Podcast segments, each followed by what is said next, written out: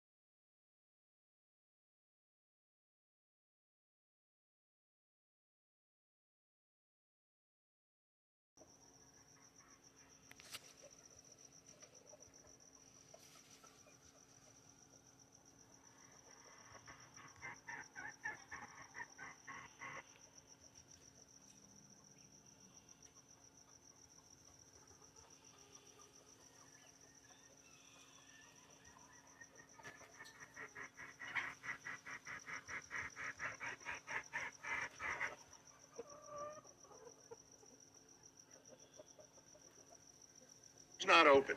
One of the biggest complaints we Democrats have about Biden is that he never repealed the Trump era Title 42 laws that that were so draconian about COVID, about just immediately shipping people back, not giving them their day in court, just just shipping Yeah. them back. They're still doing that. The border is not by any means open unless you believe it was open during the Trump administration. The only thing the Biden administration did is quit being cruel to families and, and cruel to children. They've been busting their ass to make sure that children stay with their families. They've been busting their ass to make sure that if just children come over, that we find the families here and we reunite them with their families. That's been the only difference. They were tracked, trafficked under the Trump closed. regime. And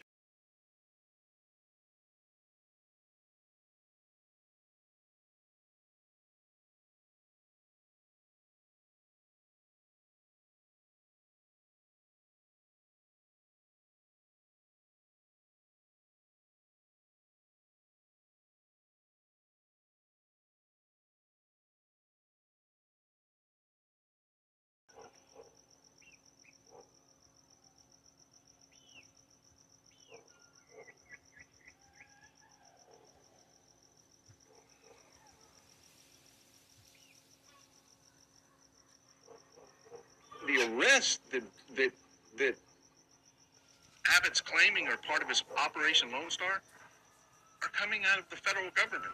Those are Biden's arrests. Those are Customs and Border Patrol agents, federal agents that are making those arrests. Local agents have made almost no arrests. I mean, and they've been fighting, Abbott's been fighting this information coming out. You know, you've got journalists that have been inquiring, give us the data, give us the statistics. They've been fighting it left and right. They've been claiming everything under the sun, but they won't turn over the raw data so that people could look at it. Well, now it's coming out, and we're finding out those big fentanyl arrests are bullshit. Are bullshit. They're happening at the border crossings, which means a the border's not open because they're making fentanyl arrests at the border. And who runs the border? Not the state of Texas, the federal government. So those are Biden's fentanyl arrests, not Abbott's. Those are Biden's fentanyl arrests. And to top it off, we found out that 85% of those fentanyl arrests weren't even from Mexicans. They were from Americans who went down, bought fentanyl, and were sneaking it across the border. 85% were Americans. Folks, this Lone Star boondoggle bullshit has been over $4 billion. $4 billion the state has spent for nothing so that they can claim credit for what the federal government's doing. It's an utter failure. Lone Star is an utter failure. And it's now $4 billion going on $5 billion.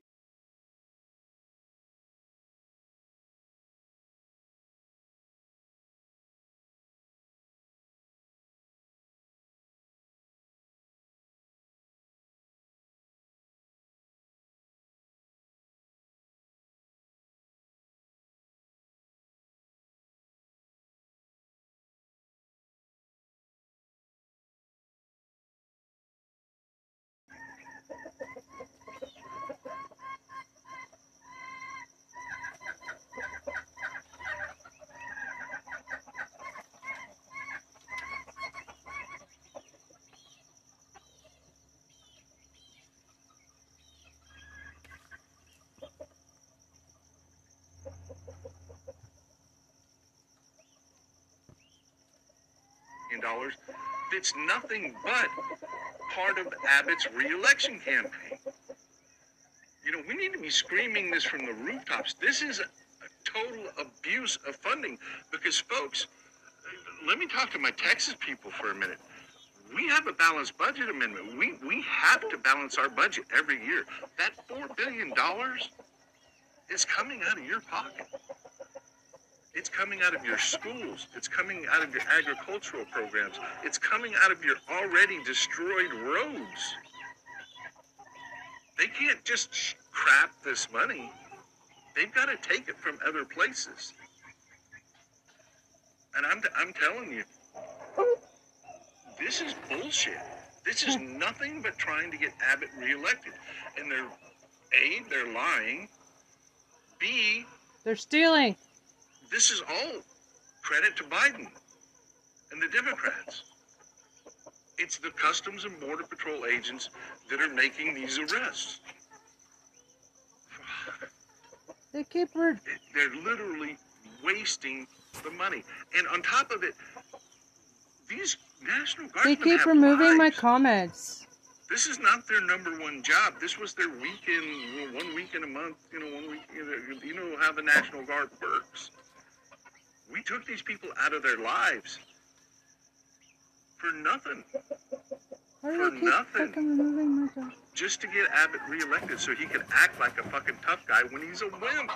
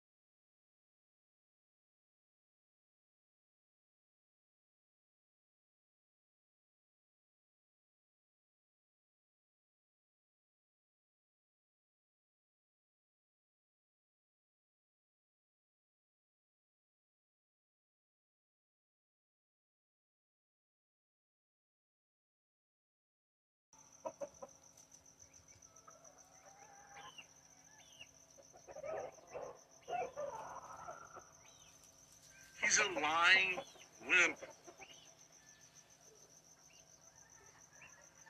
I love you folks, but man, we have to get all over this. We have to get, this cannot continue to go on.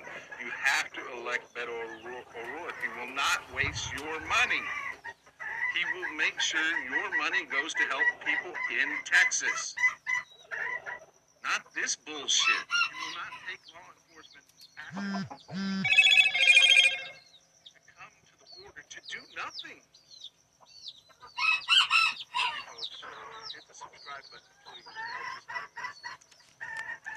Make sure you check your registration. The deadlines are coming up. I say that over and over again. Let me say it in a different way. Check your fucking registration.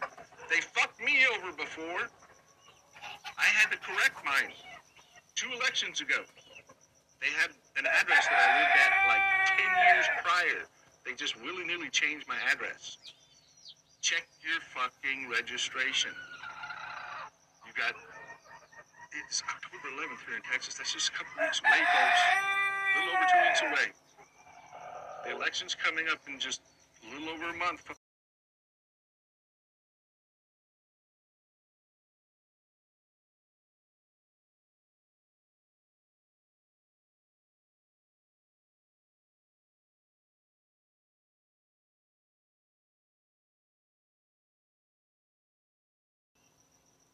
Illegally removing voters from the registration lists.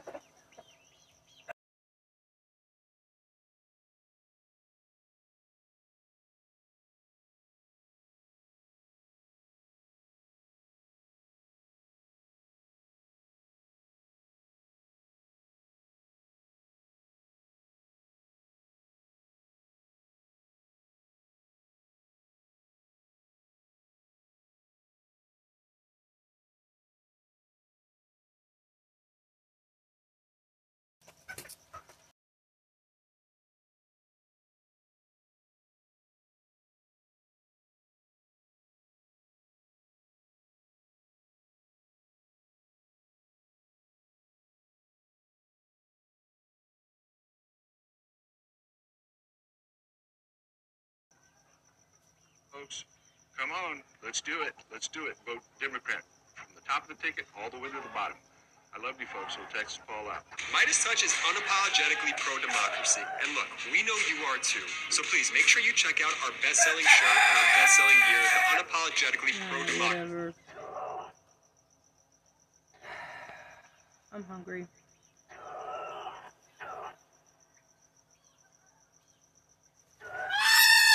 GOP uh, celebrate dead veterans?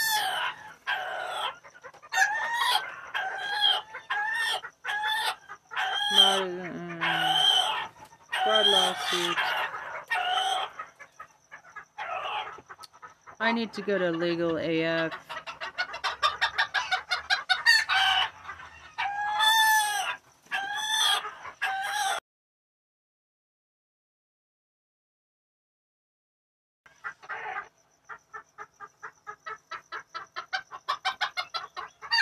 Six days ago? Shit. One hour.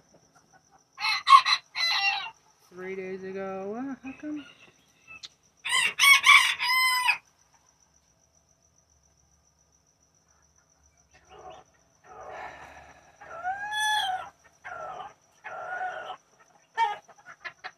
Streamed three days ago. How come was something streamed? It's like they need to stream more often. See if I've heard this before. C-SPAN on the go. Watch the day's biggest political event. there are other stages. Like you could challenge, um, you could file suppression motions in the Right. criminal case. You could claim that certain things can't come in, but this is all pre-indictment stuff, and this is criminal law 101. The Rudy Giuliani thing talk about people who you would think would know criminal law 101, considering that he was the United States Attorney uh, uh, for, for the Southern District of New York, which always just shocks me, knowing what a criminal he was, that that individual had so much power over the legal system, knowing that it was likely a deranged person his entire, you know, his entire life. No, I don't think so. I, I got to tell you, I'll stop you on that one. I don't think so. I was I was in New York as a young lawyer when he was here. I know people that worked for him directly, like his right Oh, hand. wow, he, he married his cousin. Oh, well, hold on. Uh, Putting aside, you say that you say that like it's a bad thing. I don't say like it's a bad thing. I'm just saying there The were some royal red families been flags. doing it for years. There, there were some red flags early on. All right, all right, maybe, but I will tell you people that worked. I won't reveal their names. Who were his right hand? Who, when I raised this issue with them, like, what happened to Rudy? You work for the man, um, and they just look down at their shoes and they're embarrassed. They're, they think something mentally has happened to him because he was not like that when he was running that office. Doesn't matter what he was like. It matters what he's doing right now, which is where you're trying to go with this segment. So let me shut up and let you. So Rudy Giuliani owed his ex-wife, who he was married for more than 15 years, close to $250,000. Um, she sued him. They, they entered into a settlement in 2019 where based on the settlement, this was money that he owed her. Um, and there were a payment schedule. He missed the payment schedule. Um, she showed up in court. She had to file like a lawsuit in August 2nd. He paid her back 45K of it. So it was about 215,000 more dollars that were owed. She shows up in court last week. Rudy Giuliani's a no-show. The court finds Rudy Giuliani in contempt.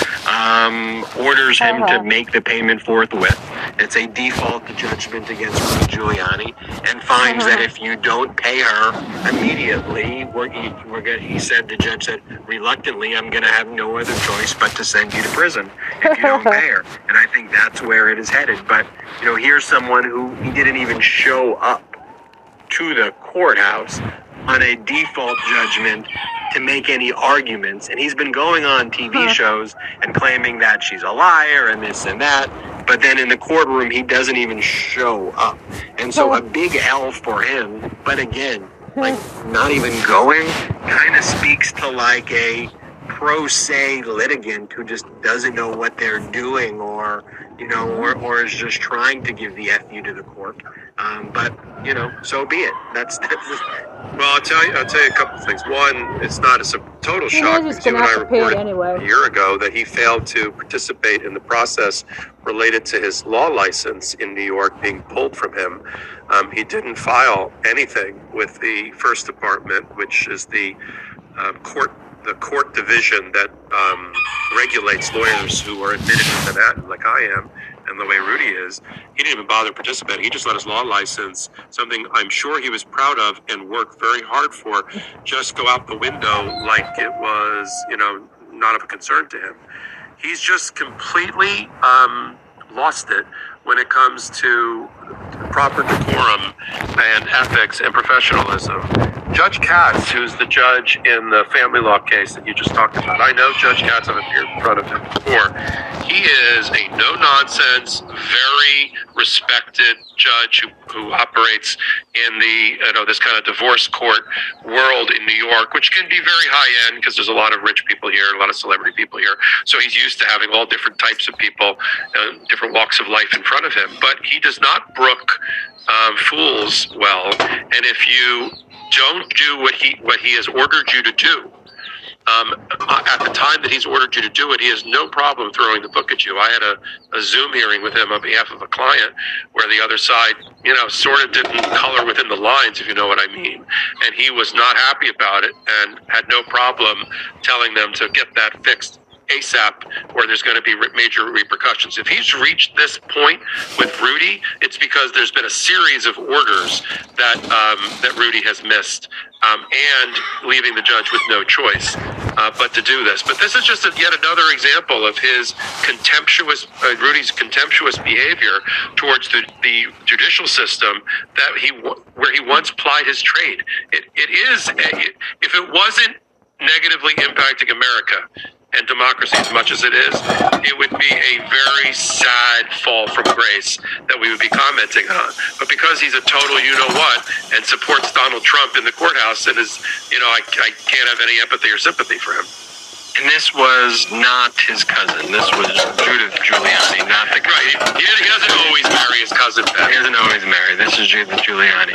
and then let's just chat about Trump's lawyers. They were spotted leaving the D.C. federal courthouse where the grand jury uh, meets. We know that there's a number of grand juries investigating Donald Trump for conduct relating to the January 6th insurrection. And what we've learned is that the reason that Trump's lawyers were there um, was because they are interposing a lot of objections and saying that certain witnesses, for example, Eric Herschmann, the outspoken in-house White House lawyer who's spoken out against the clown show lawyers, as he likes to refer to them as on the January 6th hearings, but like uh, asserting executive privilege, attorney-client privilege, and trying to prevent uh, people in the White House from offering testimony. Now, we've talked a lot about privilege claims here on the Midas Touch uh, podcast and on Legal AF. And so these privilege claims are ways to say that there are certain communications that simply uh, are not allowed to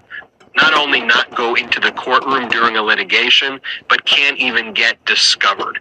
And there are sometimes reasons why you have, you know, these privileges. For example, attorney-client privilege, the advice that attorneys and clients give each other um, are confidential, and if you can't tell your attorney things, um, then it could chill the very essence of you having constitutional rights to lawyers or to or to even get a lawyer in the first place to represent your interests. But all privileges usually have some exceptions, and uh, certain privileges have more exceptions than others. But like with the attorney-client privilege, you can't engage in criminal conduct with the attorney, and even if the attorney doesn't know that there's criminal conduct, but is being used as a prop for criminal conduct, but the attorney can't be your proxy to further have crimes, however that goes about.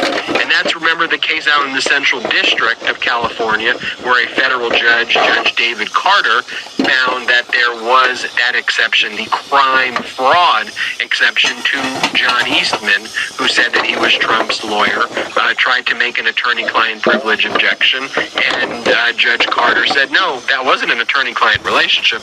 That was a coup in search of a legal theory, and I find more likely than not that you both were co-conspirators engaged in criminal conduct on January 6th. So surely, with respect to attorney-client privilege uh, claims, the Department of Justice is going to be citing Judge Carter and making the crime, the crime fraud exception argument. Another basis of waiver of attorney-client privilege is if you speak about it outside of the attorney-client relationship. If you tell third parties, if you publish it in books, if you give interviews about it, if you talk about it at rallies, that waives the confidential relationship if you're talking about it uh, publicly.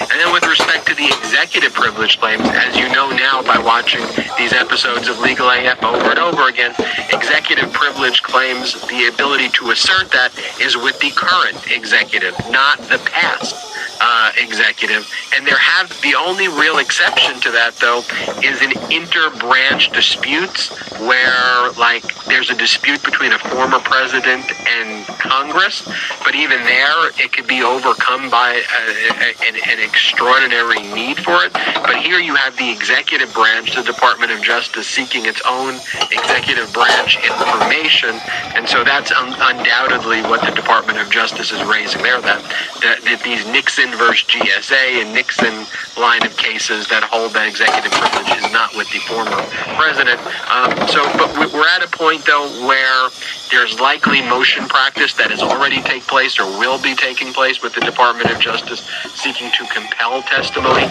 We don't know any of this that's going on because there is something called grand jury secrecy, and because of the grand jury secrecy, all of all of the filings and all of the things taking place in those proceedings are going on what's called under seal and confidential. Now, the, the Mar-a-Lago case, you're why is that public? Well, Trump made it public. He filed the lawsuit for the special master. Otherwise, those grand jury proceedings and those filings likely would have all been under seal as well, and they would have been confidential, except for Trump making it a public issue. He has not made these January 6th Law one- Pull up.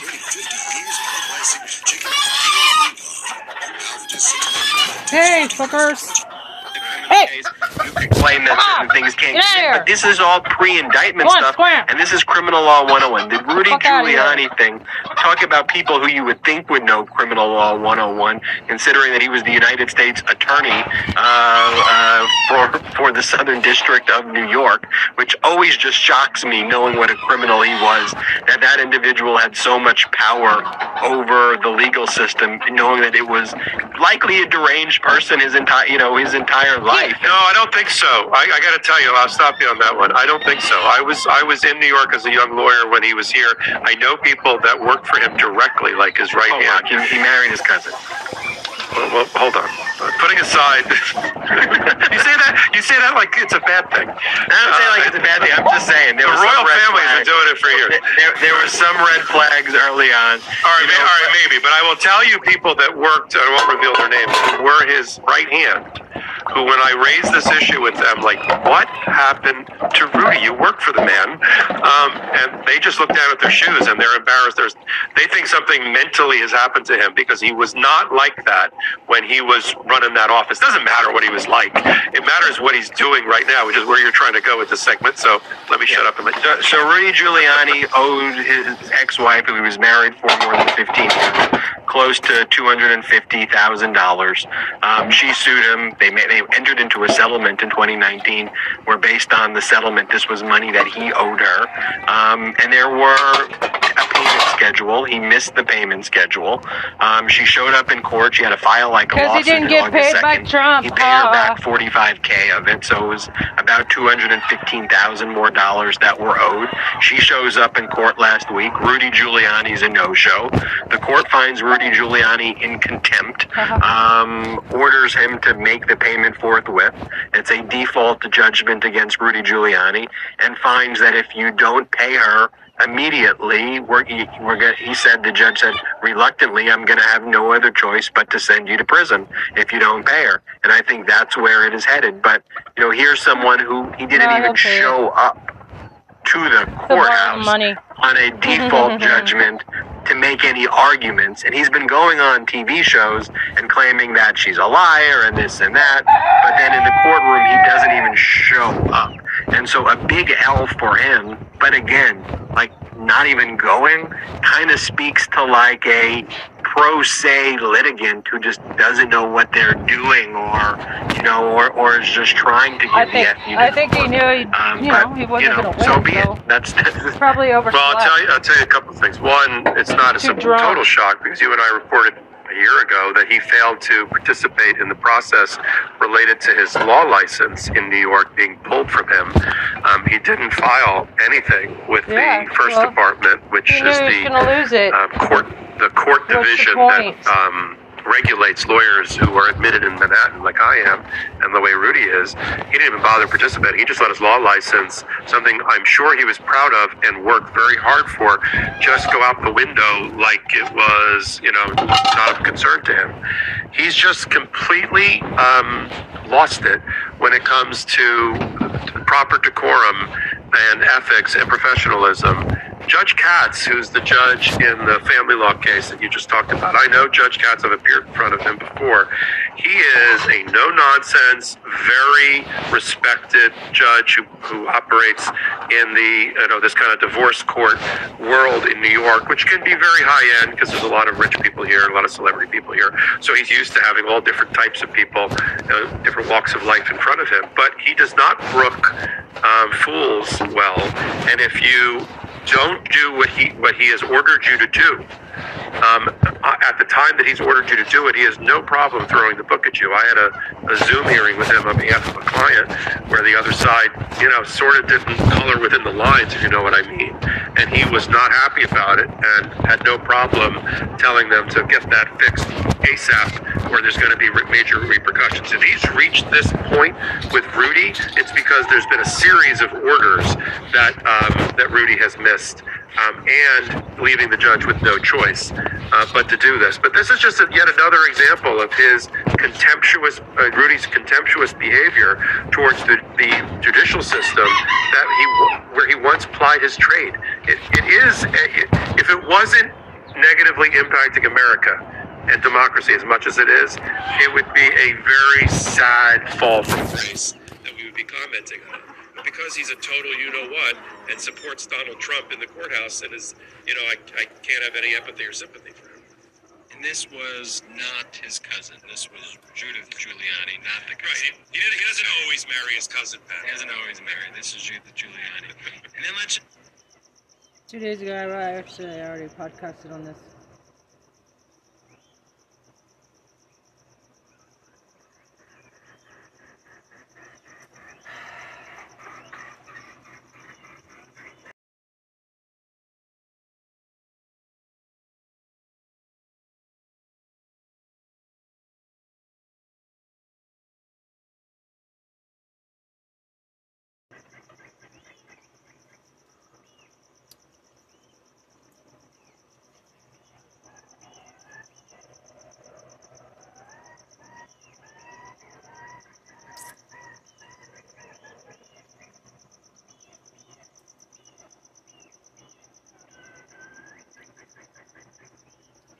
About Trump's lawyers. They were spotted leaving the D.C. federal courthouse where the grand jury uh, meets. We know that there's a number of grand juries investigating Donald Trump for conduct relating to the January 6th insurrection. And what we've learned is that the reason that Trump's lawyers were there um, was because they are interposing a lot of objections and saying that certain witnesses, for example, Eric Herschmann, the outspoken in-house White House lawyer who's spoken out against the clown show lawyers, as he likes to refer to them as, on the January 6th hearings, but like uh, asserting executive privilege, attorney-client privilege, and trying to prevent uh, people in the White House from offering testimony. Now, we've talked a lot about privilege claims here on the Midas Touch uh, podcast and on Legal AF. And so these privilege claims are ways to say that there are certain communications that simply uh, are not allowed to not only not go into the courtroom during a litigation, but can't even get discovered. And there are sometimes reasons why you have you know these privileges for example attorney-client privilege the advice that attorneys and clients give each other um, are confidential and if you can't tell your attorney things um, then it could chill the very essence of you having constitutional rights to lawyers or to or to even get a lawyer in the first place to represent your interests but all privileges usually have some exceptions and uh, certain privileges have 41 minutes ago. Stop Christ, running on the though. treadmill every single day if you're trying Trump misses weight. his last uh, deadline. Get shredded. This is not keto. Not... I thought things couldn't get any worse for old Donnie. They very much did, and this time he's in massive trouble because he and his entire legal team just missed a massive deadline in court, and it's entirely their fault that Trump and his team just plain missed a critical, crucial deadline, and it's left uh-huh. everyone scrambling. And by God, the judge is very angry at Donald Trump that they have to deal with this. And it's uh-huh. also connected to another deadline that's just been pushed up in a way that Trump and his team are not prepared for, and that ratchets up the trouble as well. Listen to this, and then we're going to get to a truly crazy explanation of what's happening here. Because, guys, it shows yet again Trump and his team not doing the work on time in court and putting everyone at jeopardy of humiliation, if not jail time. uh, in, de- in defending uh, this documents case. But uh, have Harry, Harry, have the Trump lawyers achieved a classic Donald Trump delay here uh, by pushing things back a week or more because of this delay in getting a vendor? Well, a week or more in the overall scheme of things is not very long. As Andrew says, it's quite easy. And DOJ comes in and says, fine, we'll get the vendor and we will have this in a week. I don't know if Trump, he would be well advised to wave the white flag here. I don't know if he's really doing it, but Dearie has turned into judge put up or shut up to him. So it's not simple. It's, it's the things that Andrew said, but in addition, he now has to itemize. Tell us which classified documents, or excuse me, which of the documents you think are covered by executive privilege. Number one, two, three, and why. And the department says that's fine with us, although, of course, none of them should really matter.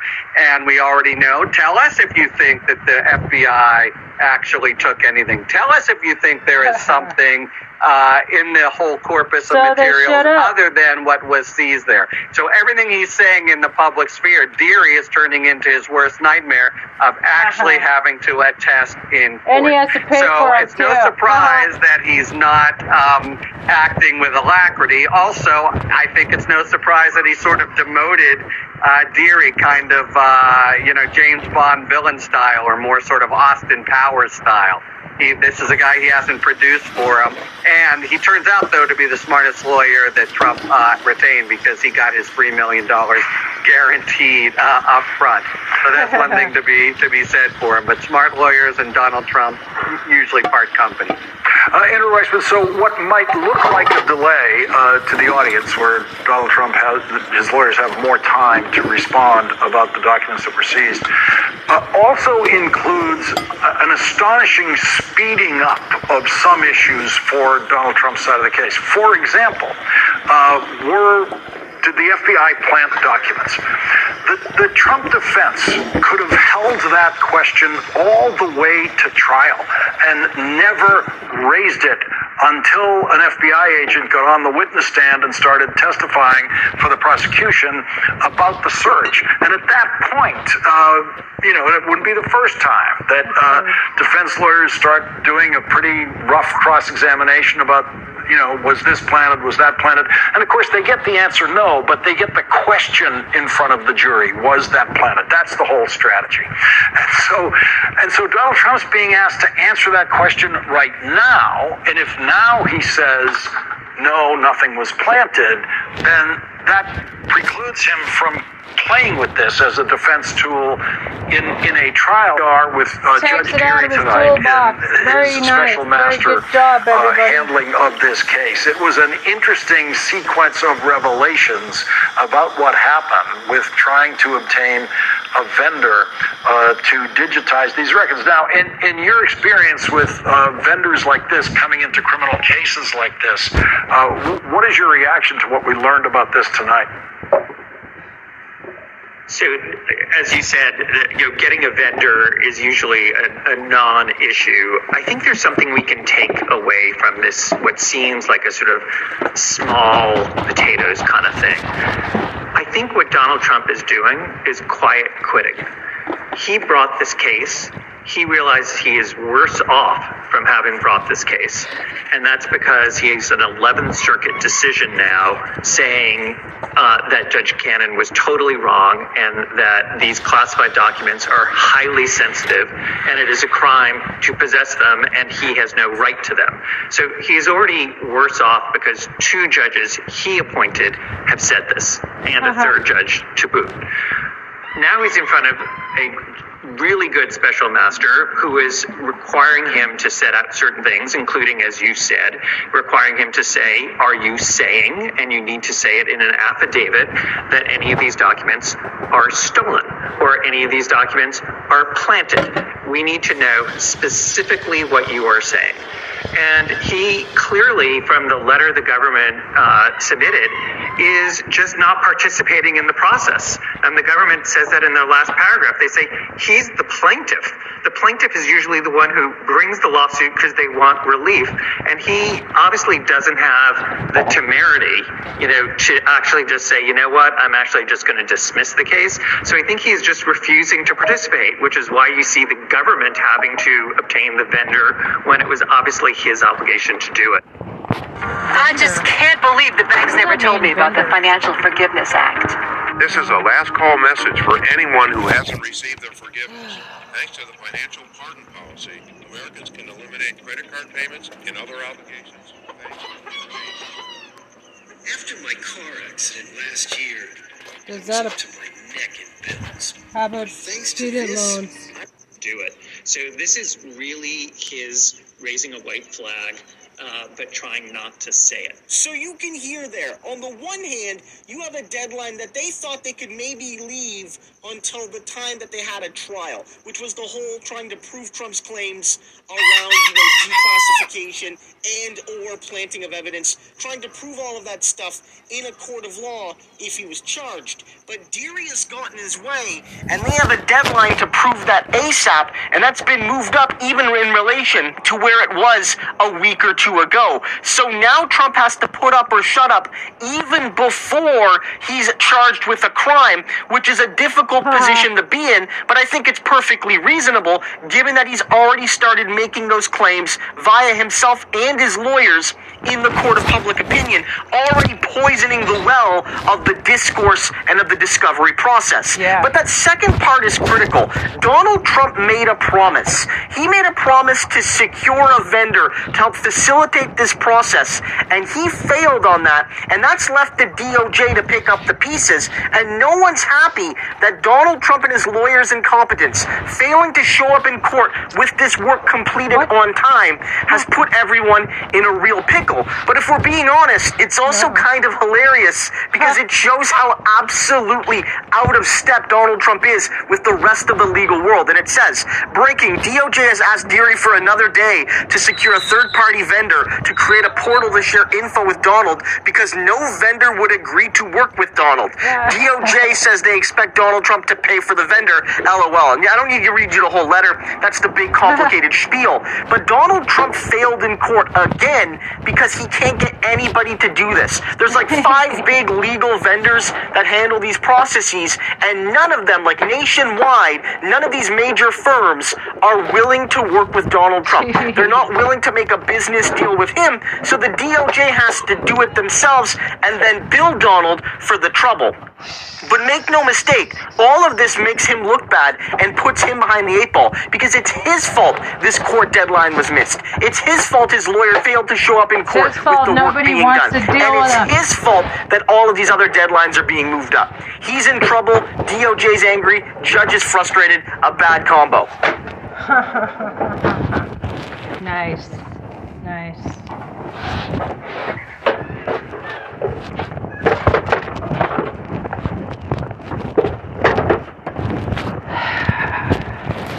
Freaking great news.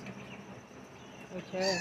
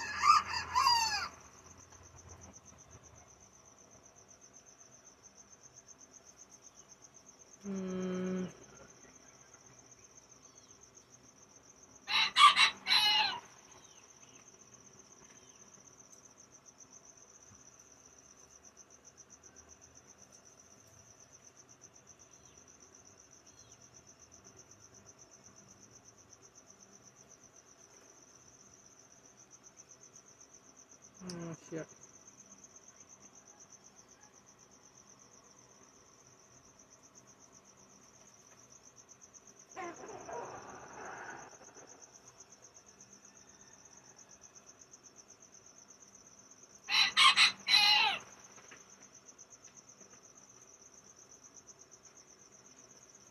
Looks like they're gonna delete this comment too. If I can't, I go back and try to to edit it, and I can't do it, and they probably already deleted.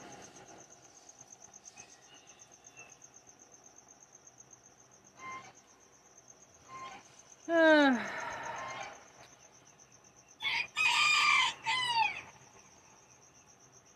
Uh, watch the readout highlight September 27.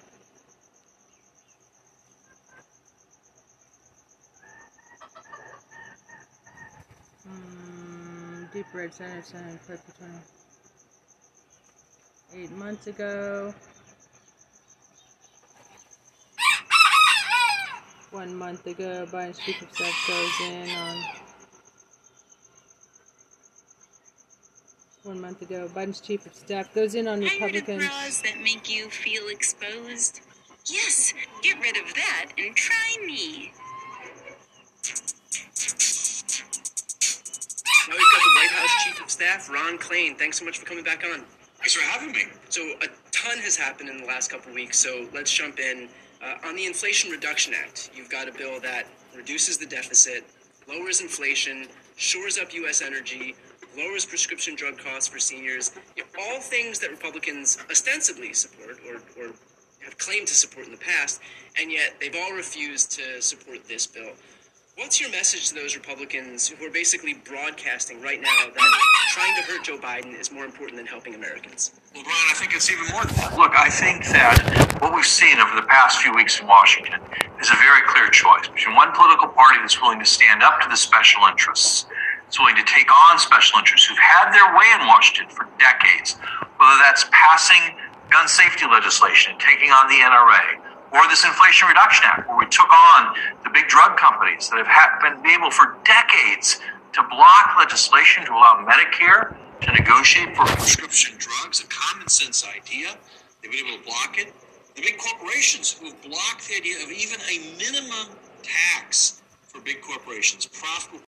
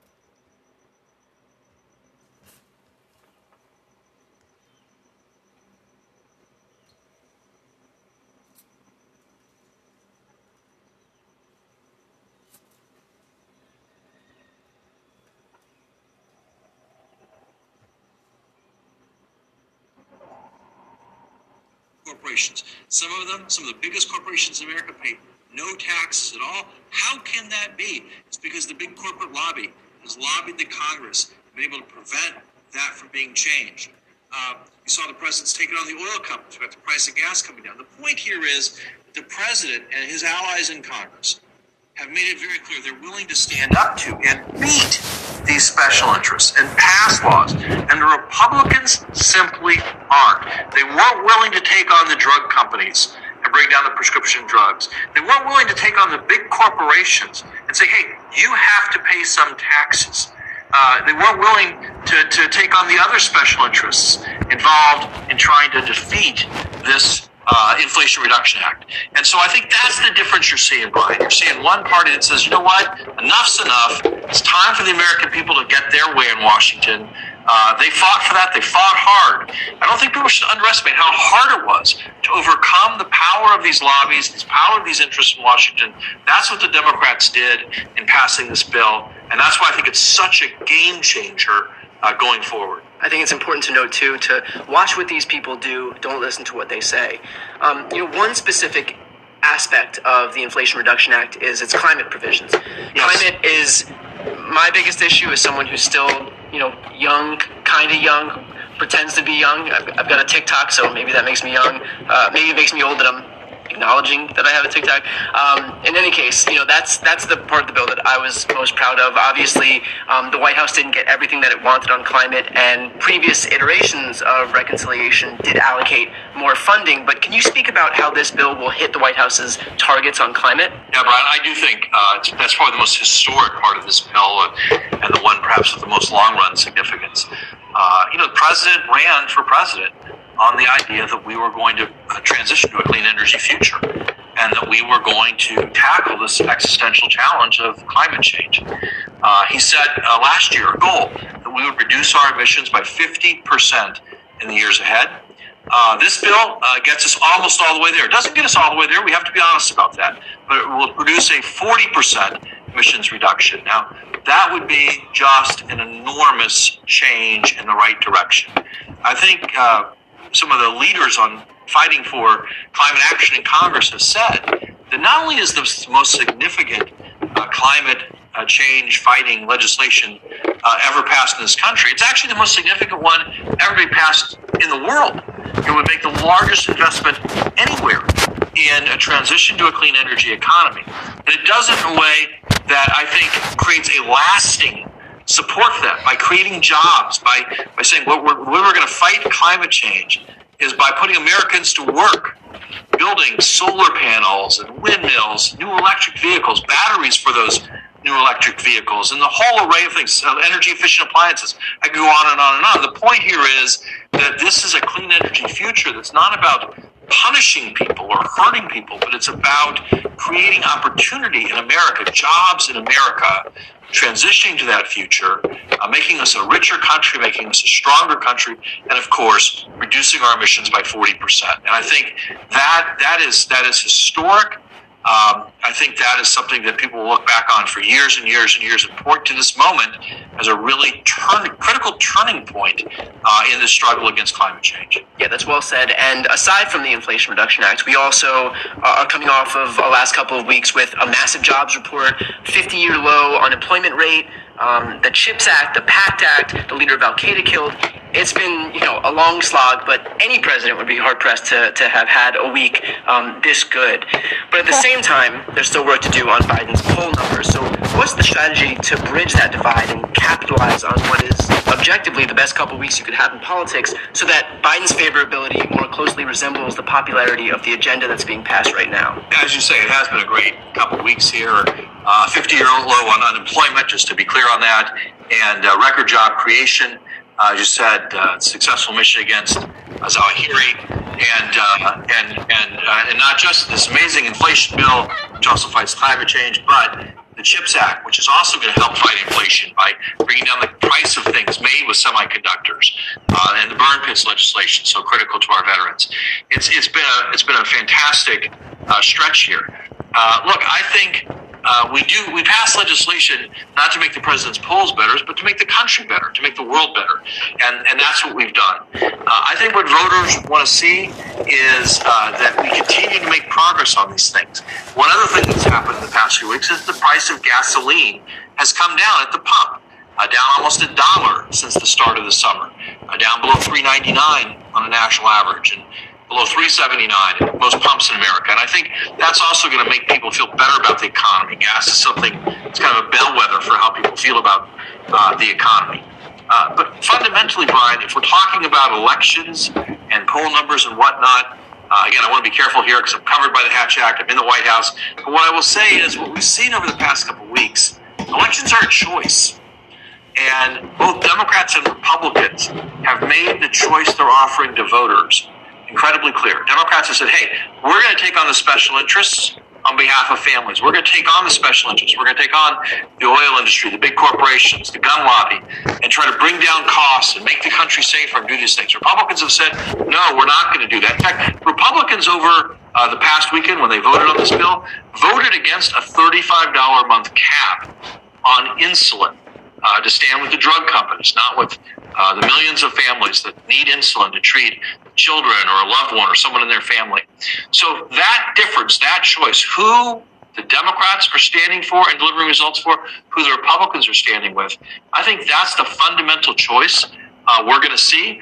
Uh, Democrats on the Hill call it people, not politics. Uh, you can put whatever label you want on it, whatever slogan you want on it. I think uh, we've had an epic demonstration of the choice both sides offer, and I think that that difference, that difference is the difference uh, that the American people are going to see more and more clearly uh, over the weeks ahead. That's actually a perfect segue into this next question, and that has to do with Kansas, which, you know, for all intents and purposes is a red state. Voters came out in pretty staggering numbers to make their voices heard. Thank you, ladies, for rights. signing up to And yet still, Republicans across the country are going all in on abortion bans. They're trying to Huge rise in in uh, voter registration in Kansas. If Kansas Good has job. told us anything, it's that this issue has potency not just with Democrats. So, what's your message to those folks who aren't Democrats, who may never have voted for a Democrat, but people who recognize the importance of protecting Americans' bodily autonomy? What's your message to those people? My message to those people is again, the difference is extremely clear. Uh, we have a Republican Party uh, that intends to uh, pass legislation to restrict these fundamental choices. Um, these choices, this question of freedom and autonomy, uh, not just around reproductive rights, but around uh, marriage equality and other issues of personal freedom. We saw uh, my home state's in Indiana. We saw this past week in Indiana, uh, the state passed the first post Dobbs abortion ban that wasn't in existence before Dobbs came down. Uh, and we saw was Republicans in the state that are driving this uh, to passage. Uh, you know, look, I think that, uh, as you said, this does transcend party, but we have only one party that's driving this agenda, and that's the Republican Party. Republican leaders in Washington said that if they get control of the Congress, uh, they will press for a national abortion ban. And so it won't matter what state you live in, uh, Congress will try to pass a ban on all abortions. Uh, now, good news is uh, Joe Biden's going to be president. If Congress somehow passes it, he'll veto that. Uh, better news would be if we had a Democratic House and Senate next year, we could actually pass a law that would protect women in all 50 states. We could pass a law that would turn Roe versus Wade back into the law of the land where it was before the Dobbs decision and protect people's reproductive rights uh, wherever you live. So, what I would say to people is that uh, there is a big difference between the two parties' positions. Uh, Democrats are working hard to protect reproductive rights. Republicans are working hard to take them away. And uh, if that's something you care about, and it's clear that for millions and millions and millions of Americans, it is something they care about passionately, uh, then they uh, need to make their voices heard. I want to dig into this idea of, of the makeup of Congress. You know, there's a, obviously a lot at stake in this upcoming election, and either Democrats will hang on to their majorities in both chambers, or they'll lose, you know, the House or the Senate. What does a Democratic House and a Democratic Senate look like versus divided government? Can you paint a picture of the next two years with those two scenarios? Well, sure. I think I, I do want to start with this issue of reproductive rights because I think that's in some ways the most dramatic uh, and immediate one, Brian. If we have enough Democrats uh, in the Senate uh, who are committed to uh, codifying Roe, committed to overcoming the filibuster to codify Roe, as President Biden is, uh, then we can pass a law uh, that settles this debate and anchors it um, into the law of the land. It puts us back to where we were before Dobbs, and uh, uh, you know, really makes a hallmark for individual freedom. If, on the other hand, we have a Republican House and Senate, which I don't think we will, uh, but if we do, uh, they will pass a bill to try to ban Oh my God, you're so uh, beautiful. abortion rights. Uh, and uh, President Biden will be, veto it. Uh, but if they could ever get a Republican president, it would be signed into law. It'd be the law of the land, the opposite one. So that's one clear difference. There's obviously difference